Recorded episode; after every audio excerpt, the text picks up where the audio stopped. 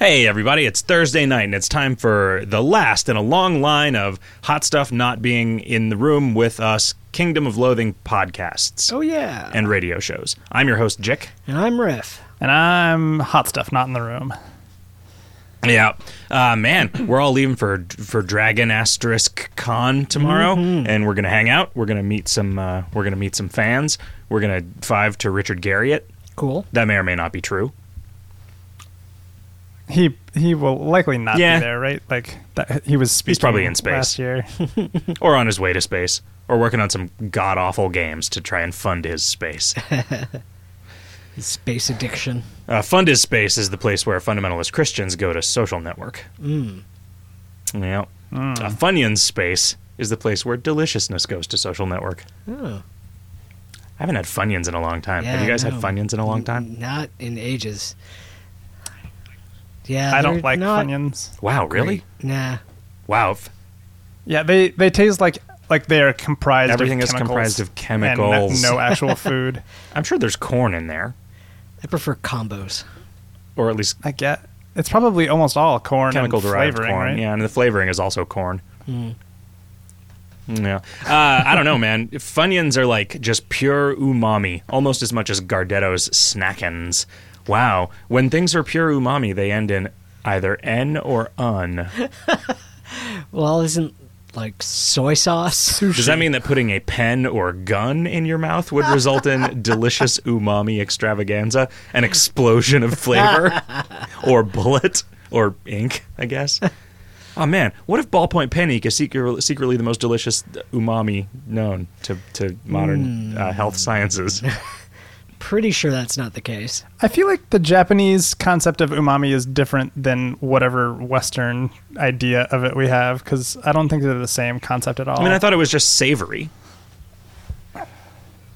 It isn't, though. It's like, well, I mean, maybe it is. It was, I watched Jiro Dreams of Sushi, which is like this documentary about the top sushi chef in Japan. Yeah, America's Next Top Sushi Chef. They were talking about umami, but as this like very rarefied thing that you got occasionally from really good tuna, you know. And I was like,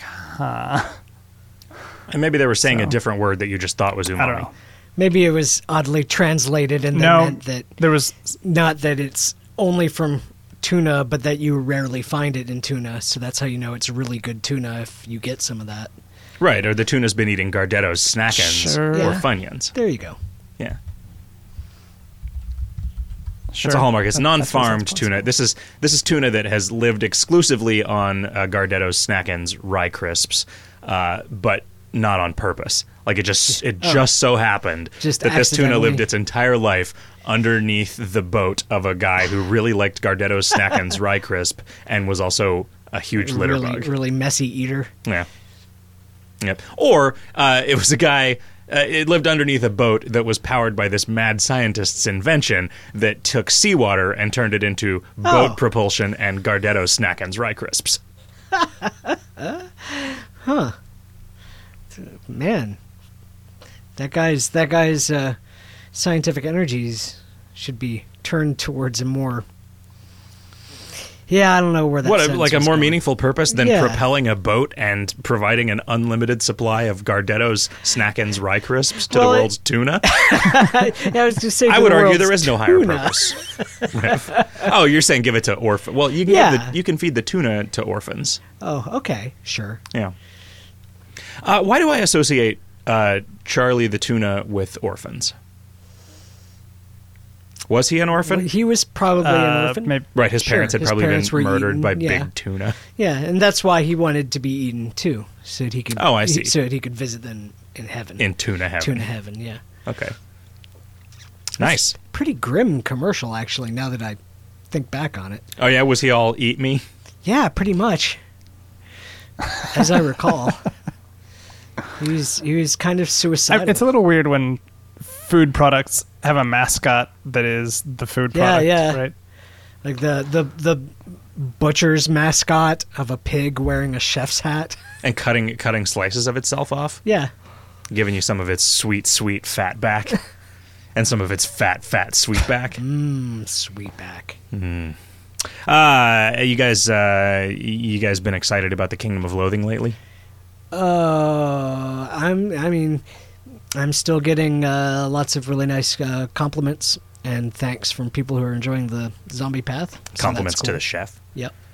What about you?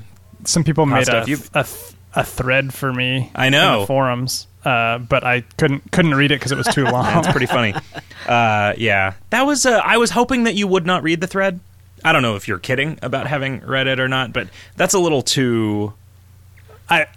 Just like every other thread, I read the first page, and then it sort of devolved. The argument already started devolving, and I was like, "This is exactly the problem." Yep. With these long threads, so I did not read past the first. The inability to arrive at any sort of meaningful consensus. This is. Yeah, but I mean, they don't need. I don't think it is the forum's job to arrive at consensus. I think the forums does a good job of allowing people to voice things that bother them about the game, and then it is our job to hear what people are saying, ignore the specifics of everything what they're saying, they're asking for, but recognize that what their problem is, that that they are having an issue with the game, and figuring out some way to resolve that will make them happy, probably in a way that they do not expect. Right? Like that's our goal. Our job is not to give them what they ask for. Our job is to give them what they need. Yep. And our burden. Our burden is to understand what they need way better than they do. Our burden as landowning white males is to better understand the way, you know, the rank and file people should live their lives. That's what I've always said. Hmm. What does it mean to be rank and file? Is that I think it's like rank and bass or Houghton Mifflin. Okay. Why is it Houghton? That's such a rough way to have to pronounce. Yeah, that you think word. Houghton. Yeah. Houghton. Yeah. Yeah. Houghton. That's how I used to pronounce it when I was a kid. Is it Houghton? I have no idea. I think it's Houghton. I think you're right. It's like Houston Street. Houston. Yeah. Or yeah, which Houston, is why you Texas. Can't say Soho, because it's not south of Houston. You got to say Sohow. Yeah. Oh. But then that ruins the rhyme, so maybe it's Sohow. Yeah. What is Tribeca? Triangle below canal? I'd never heard that. Yeah. Something like Nolita, that. Nolita, north of Little Italy. That was the neighborhood that I lived in when I was there. And I refused to believe that was a real thing, but then I saw it on a map. Just like Tender Knob, the border of the Tenderloin and Knob Hill. Tender Knob. Jesus. Like, San Francisco doesn't set itself up for enough San Francisco jokes as it is. Let's get to some questions. How about that, fellas? Sure. Okay. All right, let's polish off last week's forum thread. Dearest Riff, says Electric Bolter, I've never seen the attraction of zombies, but the Zombie Slayer path is awesome. I will definitely do some more runs. One thing, the Meat Shield skill made the Big Wisniewski and the Naughty Sorceress trivial. Yeah, our challenge was making it so those fights were not impossible if you had just delved a little bit into each of the trees. We kind of blew it out a little bit, but I mean, when you're given the choice, when you're running down into like, we've got a day or two more days to test this, and we have the choice between making these skills probably too powerful or maybe not powerful enough, then you kind of have to. Well, what does too powerful mean? Now for the question. When you conceived the Zombie Slayer path, what did you think was going to be a speed run day count / turn count? Have the first 10 days validated your expectations of the path? Additionally, has there been anything that surprised you in terms of run length, skill balance, or playability, etc.? I think it surprised me that people were getting hardcore runs in 6 days with no back skills. Yeah, did it? Yeah, I was expecting...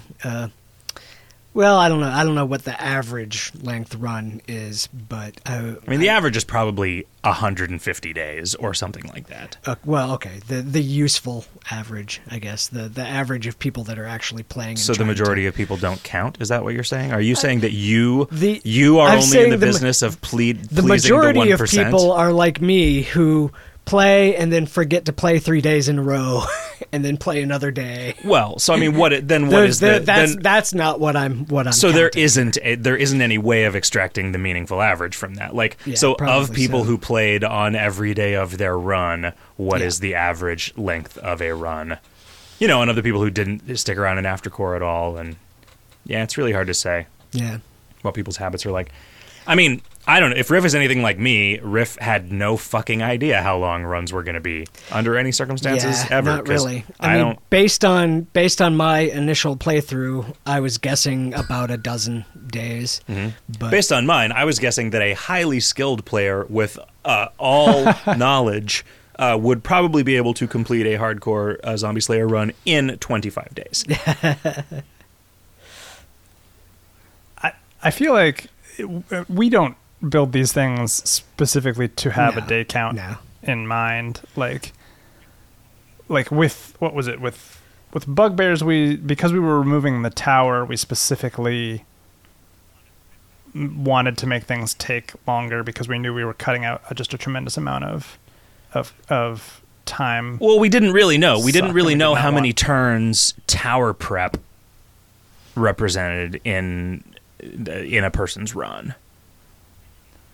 We knew that it was non-negligible, though, and that it was important to not just let Bugbears become the fastest path ever. Everyone should go Bugbears. Yeah, and what did we settle on as a minimum? Like 90 turns for the tower? I don't remember exactly. I think it was somewhere in that area. The stuff that was like just for tower and nothing else. Yeah, I mean, we had done I think, but including the turns where you got the key data, right? That was like 6 turns per room for the 9 rooms. And then we made sure that each of them took at least 4 turns to complete, even if you were optimizing or pulling everything that you needed to pull. Or maybe not that each of them took 4, but they took in total 36. Right? Is that right? I don't even really... This wasn't even that long ago. Why? What was this? When were we even working on that? I remember you proposing Bugbear Invasion while we were in San Francisco in March. But then working on it after we came back. Did we get it done really early? I think we got it done like a week or two beforehand, because people needed to play through it. It was a lot of new stuff. No. Riff, Electric Bolter continues, you rocked this path. Thank you so much for your effort. Well, thank you. Alpha Omicron says, potions that are also combat items don't tell you what they do. Like in the blue text? That's probably not true. Probably what you're seeing is something else. There are potions, there are usable items, and then there are items that are usable in both cases. But I don't know if we had abstracted combat usable out of the item type when we made potions an item type. So it's possible that there are a few things that give you an effect, but that are not actually in the game as potions. Because that, like, everything shows up in the miscellaneous usable category, right? It's not divided in the same way for the player's inventory as it is in our I think it's pretty close, actually, because I think that things that are used both, I think, show up in mostly combat items. I don't know, like what is something like that? Like hairspray is like that. Are you logged into KOL? I am. Yeah, look at hairspray in the Spindler and see, because if it's a use both instead of a potion with the combat usable box checked, unless the item description it is a combat / usable with no special section. Okay. Well, so that's just a thing that what that should be, we should put that in the potion code, right? We should have it use the potion code to do what it's doing, and mark it as combat usable. And then I'll move it all around. Huh. Yeah, that is probably what happened. Alpha Omicron continues. Sometimes you can right-click to use a thing you just got, and sometimes you can't. Sure! Yes, very true. Quest for a Schlitz was the only worthwhile thing you've ever done. Add it to the new website. It is sort of my best game. I don't think I'm familiar with that one. There's 9 different places that you can click to see if they have Schlitz, and they don't. Oh, spoilers! It was the first game on Asymmetric.net. It was 9. It was just 9 pictures that you could click on for a JavaScript alert that would tell you whether there was. That's where the Haunted Pickle Factory came from. Actually, that was the first. There's just a picture of an abandoned pickle factory, which I think I just did a Google image search for abandoned pickle factory and put that in there. Yeah. At the ghosts there only drink Budweiser. Oh. That might have been the haunted house. There might have been a haunted house in addition to an abandoned pickle factory. I might have combined those two into the haunted pickle factory that you now know and love. Mall usable in hardcore. Okay, this is one of those things that's just a bunch of feature requests at this point. You tricked me. You lulled me into a false sense of security with your bug reports. Wait, this is also the inappropriate form for bug reports. What are you trying to pull, Alpha Omicron? Wow, you got the wool thoroughly covered over your eyes. 5 tons of flax. That's some Robert Pattinson stuff. Robert Pattinson. What? Who? Terry Goodkind. Who's the Illuminatus trilogy? Joe Deaver. None of the all Robert, these things. Robert Anton Wilson. Robert Anton Wilson, yeah. And Robert Shea. Robert Shea. Yeah, okay. That particular phrase is originally a Principia Discordia thing, though. Okay, is that not the same thing? No.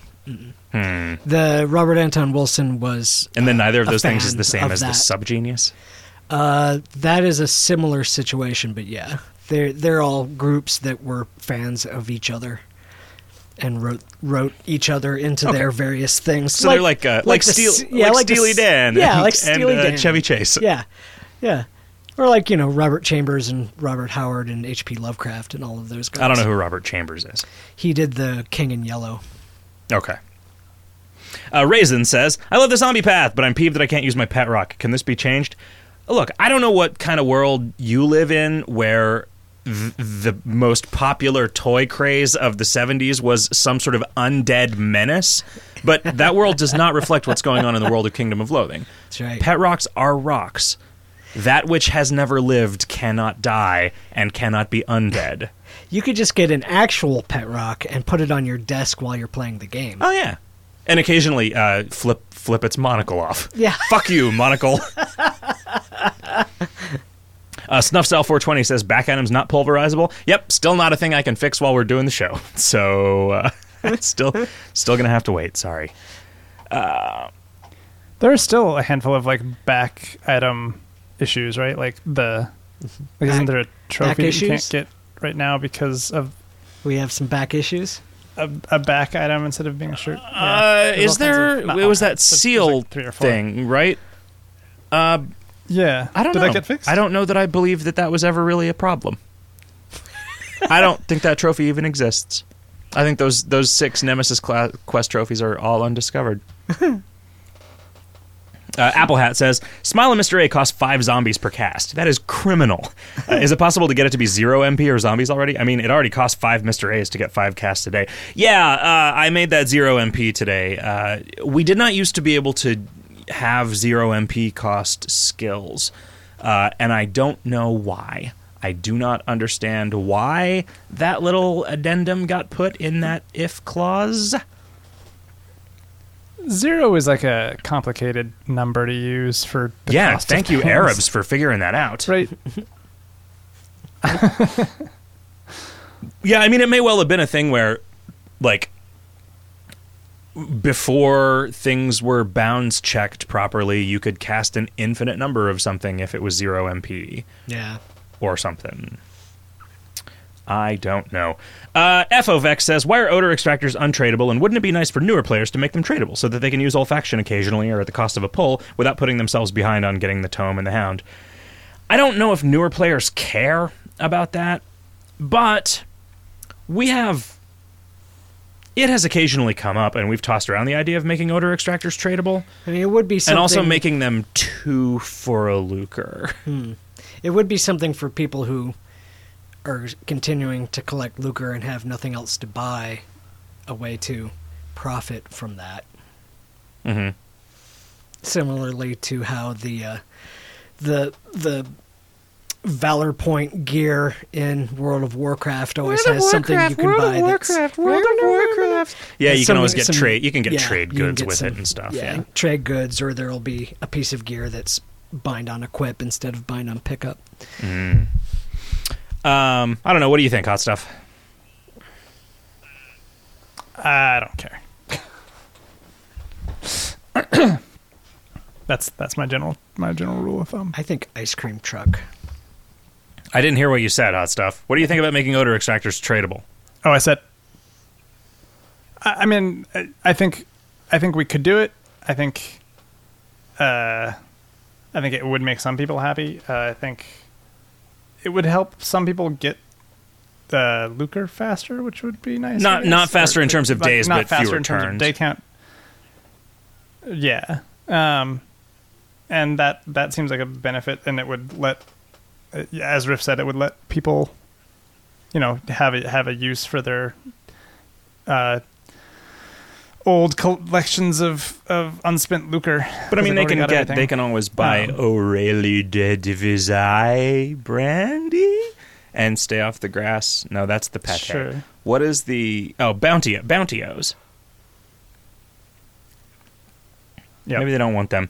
Alfredo Boyardi says, first of all, this is a little late, but thanks for the flaming face familiar. Mine was randomly named Hot Hot BJ, and that really made my day. Insert jokes about STDs and how it got an inflamed face here. Secondly, I'm really enjoying the newest challenge path. However, I found with this path that I tend to have fewer adventures per day, and I was wondering why you made the MMG inaccessible, because that is one of my favorite things to do when I run out of adventures. Huh.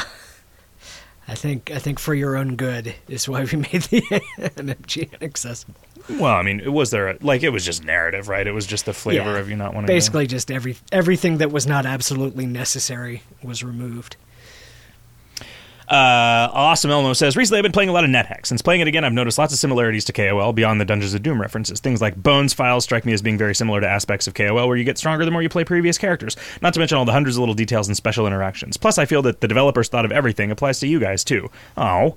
How much would you say NetHack and similar games influenced the design of Kingdom of Loathing, or am I reading in too much? Well, we've got that one entire dungeon. I mean, I definitely, though I do not love NetHack the way that some people do, I very much admire the specific sort of systemic attention to detail that went into it and was inspired by that. Yeah, I don't have the patience to actually play NetHack, but I do respect what it does and how it works. But you could watch a Let's Play of NetHack. Yeah. You can watch... They probably do like recordings of them. You can just tune in to one of those Telnet servers where people play NetHack and just watch other people play NetHack all day. Just hear people typing www.eee. Oh, wow. What you do is you take the input from that Telnet server and then you output it to Moonbase Alpha. So it's just that robot voice saying wee quack quack quack quack quack as the duck drinks a bunch of potions that were in its first inventory slot. Oh, and thanks for the zombie path. I really enjoyed Boris, and this one has gotten me hooked again with a similar ascension mechanic. Well, cool. Edit 2. Thought of another question. I'm not sure if double posting is frowned upon in this thread. You know, in these radio questions threads, I would say double posting is not frowned on because this is more of a repository than a conversation. Yeah. Hint, hint. Should not be a conversation at all. My wife is giving birth tomorrow. Whoa, being induced. We're still trying to decide upon a name. Do you have any KOL-inspired suggestions? Doglord 420 is the obvious choice, but I was thinking of in-game characters. I was thinking maybe Corman because it satisfies my wife's seeming requirement that it starts with C, and it sounds kind of Celtic. Any other ideas? I like Corman. Corman's good. I like the name Susie, which sounds like it almost starts with a C. Also, I don't like Doglord 420 anymore because he said that The Binding of Isaac was a bad game. Oh. So he's dead to me. Oh. So do not name your kid Doglord 420 unless you want your kid to be dead to me. Wow. Dang. Yeah. Well, I mean, it's too late, right? This was a couple days ago that this was posted. Okay. So I'm assuming that the kid is not named Doglord 420. Maybe Spick Nasty 420. That starts with C. CPIC Nasty. Yeah, the Canadian Progress Institute of Canada is what CPIC stands for. What else in KOL names starts with a C? Yeah. I'm sure there was a wizard named Cheddar Council. Crackpot Mystic. Yeah. The Caspicious looking guy. Okay. Casino Old Man. Yeah.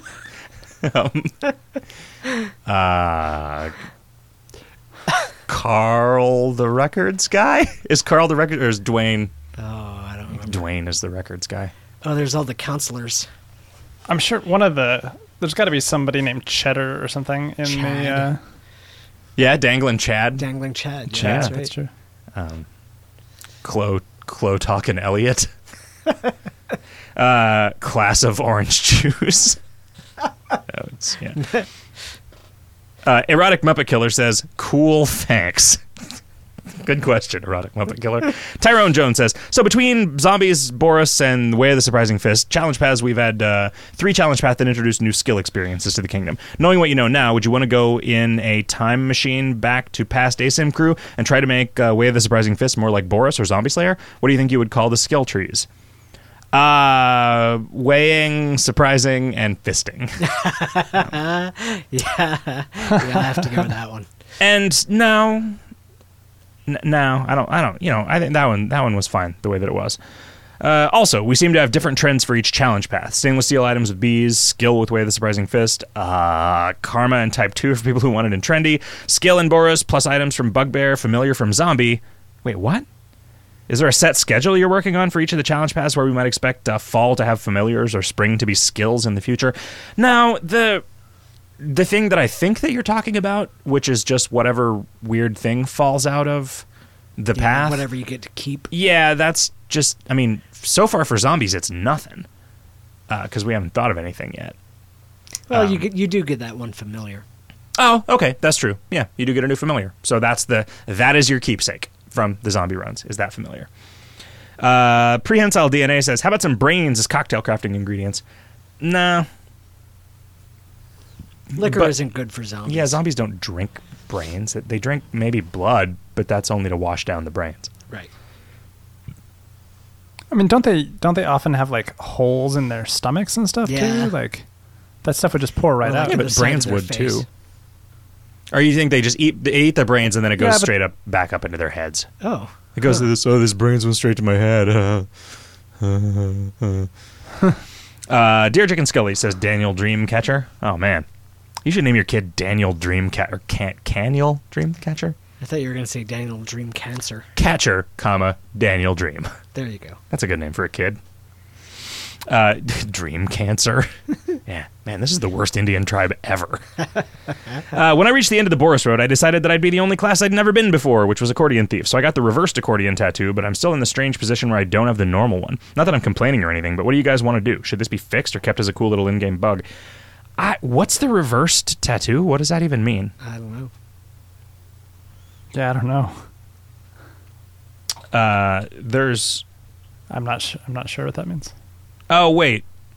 Oh, the reverse tattoo is what you get from the epic... There's outfits that your avatar is just the reversed version. Okay. Is that from something in the Nemesis quest? Probably. And then the tattoo is just the reversed one. So some of those are just going to be totally indistinguishable from you. Oh, yeah. That was a pretty funny joke. Kirby Dude 616 says, it's been almost 8 months since the release of the Librum of Resolutions, and most everyone has given up on finding out what Be Luckier Resolution or Fortunate Resolve actually does, if anything besides the minuscule all-around bonuses. Considering that it's an uncommon summon, so on par with the +5 familiar weight resolution, Luckier feels rather anticlimactic if that's all there is to it. The item of the month is hardly current, but is it possible to give us a hint about it if there's more to it? Hot stuff? Yeah. I did not think so. Hey guys, was listing. This is too long. I will read this and take your suggestions into account. Aston in the forum says, "What do you think about renaming Spooky Grow Fertilizer to Spooky Grow Feartilizer?" Oh. I think you should be ashamed of yourself Aston on the forums. Better than that one Gemelli laid out. Oh, yeah, man. Is that going to be... Is that a spoiler? I don't even remember what... It had to do with that animal. So okay. It's kind of a spoiler. Fuck. Oh man, says Fred Levi, Jick, you lied to me. You said you implemented all the chef staves I've always wanted, but there's still no pool cue chef staff, billiard balls wielded an offhand effect jiggle effect. Now I'm sad. Yeah, fuck. Why didn't I do that at the time? That's such a best idea. Yeah, it is a pretty good one. Wax says, Mr. Skullhead, what sorts of questions do you like being asked? I'm not sure exactly what it is you do. Coding plus writing? I like being asked about how much my mom likes having sex with Jake. WVO Quine says, have you guys seen the Echo Bazaar / Fallen London Kickstarter game that's set in the Echo Bazaar universe? I did, as a result of you posting this, and I backed it. And then Data Vortex sent in a thing to the Twitter that was like, hey, you mind explaining why you backed this project on Kickstarter? Which sounded really accusatory, but maybe I was just interpreting it that way because of the whole internet not really being good for expressing tone thing. I kept considering going back and backing it because I really love the Echo Bazaar writing and theme and world, but I just hate their gameplay model. Yeah, just that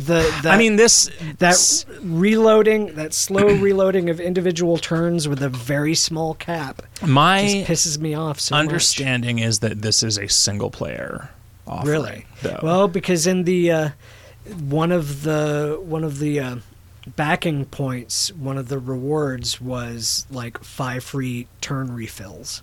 Yeah, I think there's some crossover stuff, but my understanding of the game that was being kickstarted was a standalone, which I supported it specifically because I want to see what they do with a standalone game that they just sell for some amount of money. Well, if it is a standalone, I will certainly buy it. Yeah. You know, I'm in the same boat. Like, I will not play that game because of and the problem is, like, based on everything that I've ever read that those guys have written on their blog and stuff, I like them, and I think that they have their heads in the right place, but their shit is so crippled by, like, this is what social gaming has to be like, that I can't fucking stand it. In spite of how really, really impressed I am and enamored I am with the content of their game. And it's just, like, their model is so bullshit and so reprehensible from where I'm standing that I just can't deal with it. I probably wouldn't go so far as to say reprehensible. No, the model is reprehensible. They are not reprehensible, and they are not awful. But no, I think that model is fucking disgusting. Like, it's, I don't know. I guess it's not so far away from what KOL does that there's not a little bit of pot kettle going on there. But the idea that you have to play every 50 goddamn minutes to not be wasting turns is just is revolting. Yeah.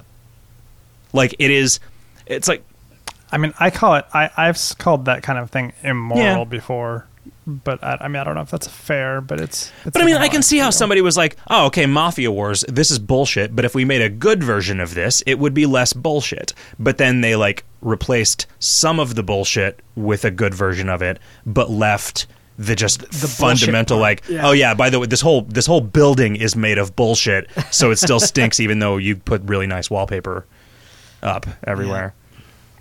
Yeah. All right, so then there's the new radio show questions thread. RNG, he ate me, says, so, about the leaderboard on the skill gathering paths like Zombie and Boris. If the issue is having to get in all the skills to be competitive, why not impose a penalty to the leaderboard for every skill you buy and run? Let's say 5 points for every skill, so if I did a 3-day 600-turn run and I bought 10 skills, it would show up on the leaderboards as a 3-day 600-turn, 650 turns with penalty run. That is confusing, and I have no idea what it was even just said.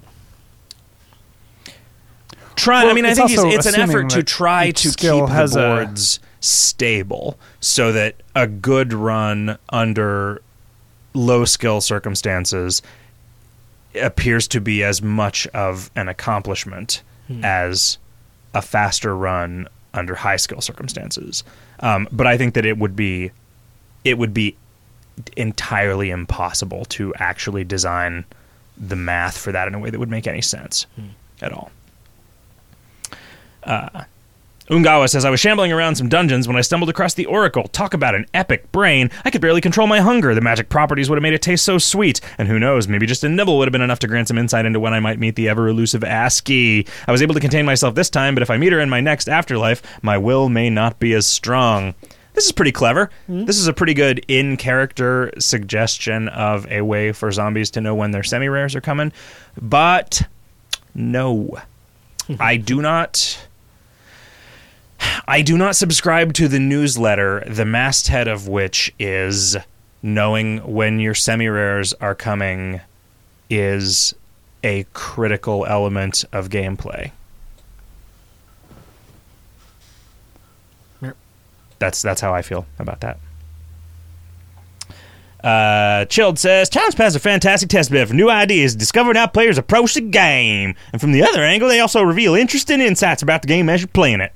Your impression of him is uncanny. I know, it sounds just like him. For instance, when the zombie mystic gave me the Continuum Transfunctioner the very first time I clicked his HUD, I thought, that is so much nicer than having to click 3 times every time I have to do this, or getting Mafia to monkey around and do it for me. And then I felt the sensation of happiness. That is all. The sensation of happiness, not actual happiness. Yeah, what's just, up, robo-Englishman? When I have a good experience, I get the sensation of happiness, or at least that's what I imagine. If any... positive emotions were ever able to make it past my stiff upper lip. I'm assuming is it spelled correctly or incorrectly, like a Will Smith movie? Oh, happiness. I thought because he's British there might be some extra U's in it. Oh, that's happiness also true. No, that's Japanese. Oh, fuck. Man, I'm terrible at other cultures.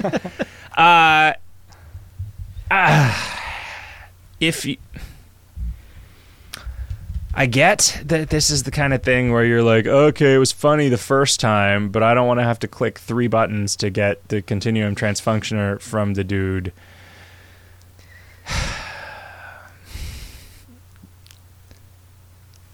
I don't. Yeah, it's 2 more clicks. It's not so hard to click the mouse. Why did you opt not to have 3 screens full of Garg? I think basically just because I wrote that without remembering that in his original form he is 3 screens, and then when... So because you're lazy. Yeah, well, because you're too lazy to do research. Okay, yes. Okay. And too lazy to do research. I wrote 1 screen of text and then realized normally he has 3 screens and continued to be lazy and did not feel like rewriting it. So because of your laziness, Child has now pointed out something that's now going to bother everyone else, and my artistic vision is going to have to be compromised when we give a skip the fucking lava maze button on at the beginning of the guy. So all right, here's the deal. Let's put a button in there that lets you skip that conversation, and the punishment is that you don't get the Continuum Transfunctioner. Or we could put a button that lets you skip that conversation, but in exchange you don't get to skip the lava maze. Oh, okay. Okay, and it makes the ticker tape in the cave 40 pieces instead of just 8. But I'm not actually going to redraw new edges for them. It's just that 32 of them have mismatched edges because there were some other parts that got ripped out and burnt. WVO Coin asks again about the Echo Bazaar thing. Yes, and thank you. And 2, who wrote the item description for the lime? It's my favorite item description. I believe that was me. And yeah, it's pretty good. Although, I'm pretty happy with the item description that I wrote yesterday. I got very little done yesterday because I was hungover and feeling crappy. But one of the things that I got done was I wrote a 5-letter item description. A 5-letter item description. Lol, JK. I wrote a 5-word item description that is probably my favorite of the item descriptions that I've written since this is a handful of floaty pebbles, watch me trick Fred out of them. Richard Baby 4000 says, did any of the Asymmetric crew ever play Legends of Zork when it was around? If so, what did you think? I actually found out about KOL after Legends of Zork took a dirt nap as an alternative. People were right. KOL is a far superior version of the same basic type of game. I am ever so glad I wasted all that time. No, I'm ever so sad I wasted all that time with Legends of Zork when I could have been collecting sweet, sweet meat and gear. Keep up the awesome work, you guys. Man, nice. This is like a full-fledged new fan, too. He's got the Advice Hot Dog avatar and forum name. And yeah, you know, yes, we did. I think all of us started. I mean, all of us played it until we realized how little game there was nothing there except some good art and a license that they were just totally wasting. I wish I understood. I wish that I could have been a fly on the wall of the office that contained however many people it took to make that game. Yeah. My understanding is that it was a number of people that it took to make that game. And they... So not infinity or... No, it wasn't like null or people. I. Yeah, there weren't I people. N-A-N. Yeah. All right, guys. There were also not blue people who worked there and... Racist. No one was sad. I have to say that company definitely did not have employees. Anyway, my understanding is that multiple people worked on that game, right? And there... I don't understand what more than one person was doing with their time if that game is what came out of their efforts. Yep. Like, and I'm not trying to be insulting about this. Yeah, I really don't understand. It had no mechanics. It was barely even a game. I mean, Ben, in talking to them on the forums, was saying, like, man, you know, maybe you could use fewer artists and more writers. And the people at the company were like, right, why would we need writers? It's like, well, because this is a game that's a web page. Did any of you actually play Zork? Yeah, like,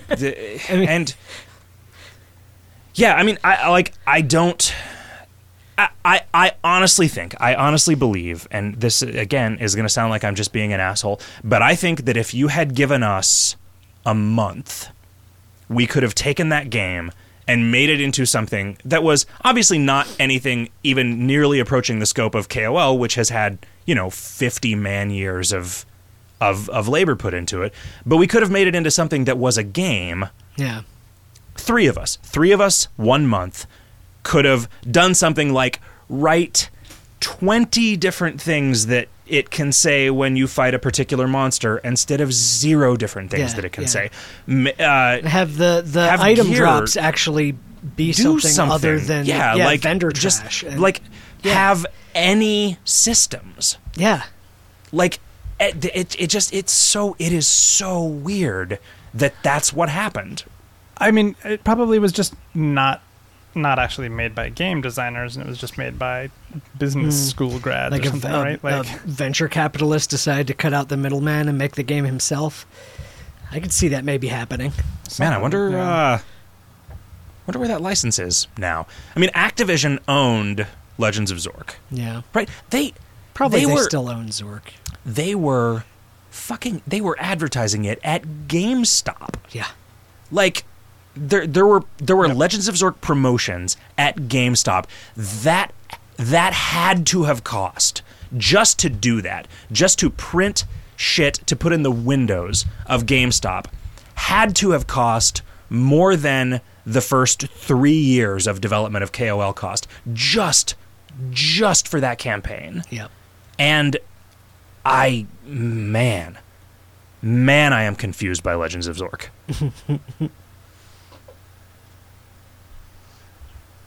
There's a current Google AdWords ad, if you type in Legends of Zork, that I think might be like some sort of spyware thing. It's as if it's still in existence. I'm not going to click on it. You know what I also kind of don't understand is why Legends of Zork had to go away completely. Like, that seems like the kind of thing they could have just left sitting there on $10 a month worth of shared hosting. Yeah. Maybe it was... Maybe the license it was released or something. On April 1st, 2009. I think originally I thought it was an April Fool's joke when it first came out. Like, this can't possibly be that thing they were talking about when they said they were making a browser game based on the Zork license. The art was good. Yeah. The game was terrible, and there was no writing. Yeah. Anyway, thanks, Richard Baby 4000, and welcome to the fold. That is one thing that happened, is a lot of people in the forum said, wow, this is like a shitty version of Kingdom of Loathing, and then a bunch of people were like, Kingdom of what? And then they came and said hi. Pokemon says, since the ocean between KOL and the Island of Mystery is deep and wide enough for us to not only be able to just swim there, Jesus. Okay, sorry. Isn't it likely that sharks would take a couple zombies from our horde when going there? They must be walking along the ocean bottom since they can't all fit in the dinghy. And assuming that this is true, how long will it be before we end up with zombie sharks, since our horde will surely fight back? And once the sharks are zombies, it's obviously only a bit longer before there are zombie octopi, dolphins, merkin, and so on. And then once all these creatures realize they will no longer die out of the water, zombie fish invasion. Oops, did I just spoil the ending you'd planned to the sea quests? Yeah, it's pretty close. That's pretty close to what we were planning. Scarfedin says, I think it would have been cool if you guys had added some flavor text to the light door in the Sorcerer's Tower for Zombie Master. Communing with the guy craving human flesh would have been awesome. If he just grunted the answer. Yeah. I totally should have done that, yeah. Hot Stuff, have you been to the Museum of Science and Industry in Chicago? If not, go. If so, go again. If you went and didn't like it, you're objectively wrong. I went when I was a kid. I have not been in probably over 20 years, and I've had a great time there. I remember that being like my favorite part of Chicago when I was a kid, and I have not yet gone back. But it's in the plan. Where? What was the museum that we went to in Europe that had all the just mining equipment that we walked around? Yeah, it was a museum in Germany. I don't remember where though. I think it was Germany. It might have been Switzerland. Oh, wait, no. No, because the one in Switzerland was National Museum of Switzerland was like, ah, check it out, some Episode 1 Star Wars Legos. And that was the entire museum. It's like, fuck you, Switzerland. No wonder. You don't even need an army. Who would want this bullshit? It was the Deutsches Museum in Munich. Switzerland is actually pretty much the most amazing fucking place on earth, but that museum was total bullshit. The clock, the room that was like the clock store that we went to, the single clock store that we went to in Zurich was 1,000 times more interesting and educational than that entire National Museum. Yeah, it was. This is I'm in America and all this is bullshit. I'm going to talk louder, but no, fuck that museum. You guys need to get on the ball and try and sell some more hot chocolate to fund the construction of a real museum. Mawani, this is going to be hard to read. I don't see why for these challenge paths you don't give an option when you ascend to forgo your karma earned entirely for extra bonus skill points. On the subject of karma, could you possibly add an extra tradable item for a large amount of karma points? As the system stands, there is a finite number of karma points needed to perm every skill, and then are no use for them, which is disappointing. What would be extremely nice would be to be able to convert a huge amount of karma points, say 2,000 or 3,000, into a Mr. Accessory. This way, adding another way of gaining everything the game has to offer without taking away from the systems that stand at the moment. I think the very last thing that we need to do at this point in Kingdom of Loathing's life cycle is put in even more ways for people to not give us money. Yeah. And the number of people for whom too much karma is a thing is, I still believe, vanishingly small. That is what I think. Maybe I'm wrong. Baby Scarface says, would it be possible to have an option to remove random fights from the Hugler radio? I'm interested in seeing who is slapping who off the hill, but not so much if they're just defending the occasional Shorebot 3000, or perhaps an option to just display the hill fights. Oh, I see. So if you're listening to people on the hill, you're going to see it when somebody randomly targets them. Hmm. The thing that that person was forgetting about about Mr. A's that you buy with meat is that somebody had to donate for those. If you were able to somehow buy Mr. Accessories from somebody else who had donated with karma, then the whole system is closed. We can't. Yeah. Hey guys, says Sandwich Dew. I love the hell out of the new challenge path. I just finished a hardcore Zombie Slayer run and it was slow and totally awesome. I'm going to do another hardcore Zombie Slayer run and not give a flying fuck about doing it quickly. The path is awesome and let no dick stabber tell you otherwise. Anyway, here's a question. What are the plans for a KOL presence at Dragon Asterisk Con? I heard Jick mention doing only one panel last week, but will there be any merch available? I can't attend due to work, but my wife will be there and I asked her to pick up anything you might have available. If you don't have anything, I asked my wife and her friends to try to corner Jick and force him to play Cards Against Humanity. Okay, they won't really do that. I'm just trying to boost the odds of having merchandise available. Anyway, I hope you guys have a great time out there. We're not going to be selling any merch. I packed a box of random crap to give away. So you can have one of the elusive, misprinted, rounded corner, my other car is made of meat bumper stickers. Yeah, we ordered a batch of those, and when they arrived, we said, this is not what we ordered. This does not match the other bumper stickers in the set. We cannot masturbate to this. Make it again. You preempted my comment. We also have those giant tattoos that were printed at like 2 inches square as opposed to should I bring some of those? If you wanted to find some more. Yeah, you could do that. You could... I brought coasters that are not misprints, just cheap. I brought keychains, which are not misprints, but awesome. Old if we sold our merch for what it was worth, those keychains would be $100 each. Because those keychains are my favorite physical object that we've ever been responsible for the production of.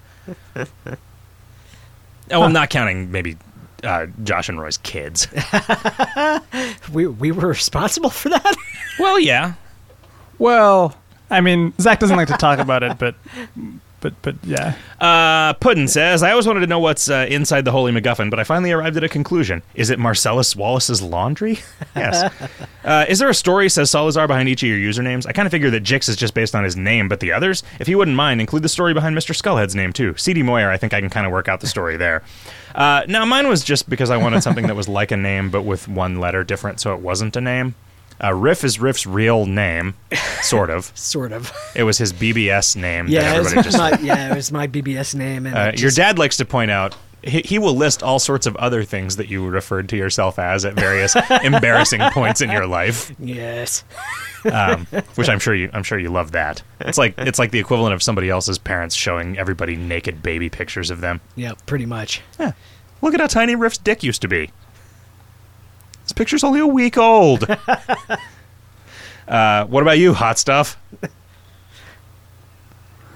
Yeah, I tried to make an accordion thief for KOL, and for like the form got rejected because I hadn't selected something. And back in those days, if you submitted it and it reset everything. Including the character class selection, and so I ended up making a Seal Clubber as my first character, and so I made a second character, and I named it Hot Stuff because I was clearly such hot stuff that I couldn't even fucking make a character in this game without fucking it up. Yeah. Solazar says, what's your take on one meat undercuts in the mall? Would the mall be better if people could only undercut by 10, 50, or 100 meat, depending on the value of the item, or by a percentage? No, it would not. Nope. The thing that makes the mall the best thing is that it is a perfectly free market. You can do whatever the fuck you want. Sci-fi with... What? It's weird seeing how like some strange behaviors... arrive out of that, right? Like people doing limit one extremely cheap items as a form of philanthropy, and people putting every player in the game on their ignore lists so that they won't actually sell to you, and then putting like a Mr. Accessory in there for 10 meat. Yeah. Or... Yeah, oh, that guy. I forgot about that guy. I hadn't heard that one. No, I don't think it's real. Oh, okay. You'd have to keep doing it, because all you'd have to do is make a new account, and then you'd be able to buy it if you were quick enough on the uptake. Well, but you have to be level 5 to... okay, yeah. So that guy just has a bot. That guy has a bot just ignoring every possible name all at once. You'd think at that point we would just hard code something for that dude. Yeah. You know what we should do, though? We should create an NPC that has a Mr. Accessory in the store for 10 meat, but then whenever you try to buy it, it just gives an error. It's like the video game equivalent of, like, gluing a quarter to the sidewalk. You know, the mall didn't used to be searchable, and I thought it was more interesting when it wasn't. It's... Oh, because you just had to go store to store. Mm-hmm. You know, and so advertising budget was a that's definitely thing, and it was imperfect knowledge. So, and I think that imperfect knowledge is kind of interesting. You don't necessarily, internet, I guess, whatever. You do know exactly how much everybody has paid for a given car or whatever, which is great in the real world. But in a fucking video game, I was resistant to allowing the mall to be searchable for the first really long time that the mall existed. The first really long time. It's been a lot of really long times since then. Yeah. And then people were like... People, when we gave the ability to set limits, people were like, you have ruined what was a beautiful free market. And... I insisted then, and I continue to insist now, that providing people with more control over the way that they sell stuff in the market produces a more free market than one where you don't have these options. Yeah. You haven't enabled the do not sell to Jews option that people keep asking for, though. I think... And the, it's like... It wasn't it's Jews like the do in not, general, it was just naked Jew. It's like the do not sell to spiders option. That Roberto Benigni wants for his store. And Visigoths. What, spiders and Visigoths is who they wouldn't sell to? Have you seen the movie? I have no idea what you're talking about. Life is Beautiful. Oh, uh-uh. It's really awesome and really depressing. Sci-Fi Wiz says, I'm the web developer that created the game The Day Before Tomorrow that's being used as a centerpiece of Otori Week 8. Links below. Been working on it since mid-May, doing the web development, database development, and graphics, stolen and modified though they may be, with the content being provided by the fabulous writers in Otori. Having gone through that process, I have way more respect for the work you guys do beyond what I already had. Holy crap, was this thing a lot of work. It's really easy for people to sit back and point out that something's easy to implement, but when it comes to actually sitting down and doing the work, it's usually a different story. Anyway, one of the unexpected joys that we've reaped from the game since it's launched has been watching the four teams spade our little game and see how various teams have certain things right and wrong and how they go about it. Are you guys able to sit back and just chuckle to yourselves as you watch us run around in circles deciding things must be true because of the time of day or which direction the wind is blowing? Mm-hmm. And now for the shameless plugs, and then links to The Day Before Tomorrow. Yeah, if that happens, that happens a fair amount. That's fun.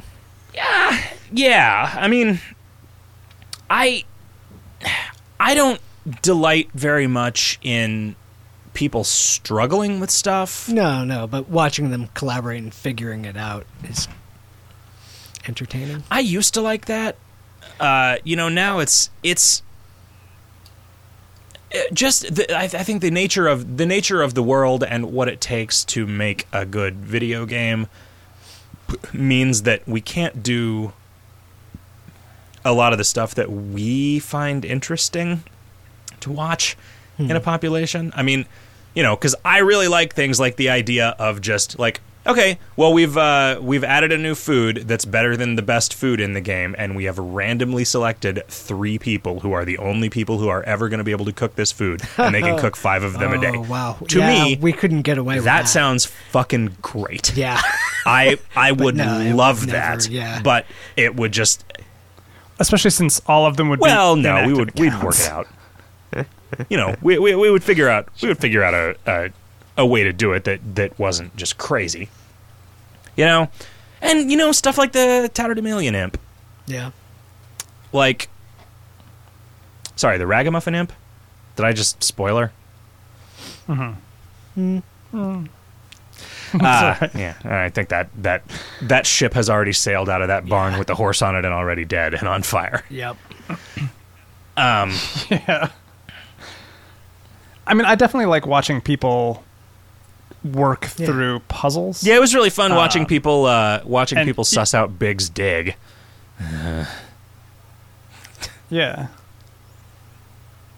The first iteration or the second iteration? No, I was being sarcastic. That was fucking horrible. All the later stuff. Oh. But we really enjoyed all the people messing around with like the astronomy stuff. And the ocean stuff. Those were all kind of cool.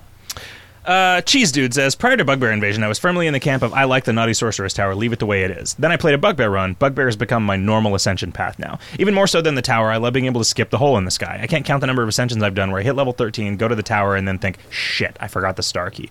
I've already talked about reworking the tower before. I still like the theme of it. Is there any way you could make it more akin to the Bugbear ship? More zones that can be done throughout the game? That also helps fill the gaps in ascensions when you otherwise end up grinding in a random zone to get the next council quest. I actually kind of like that idea.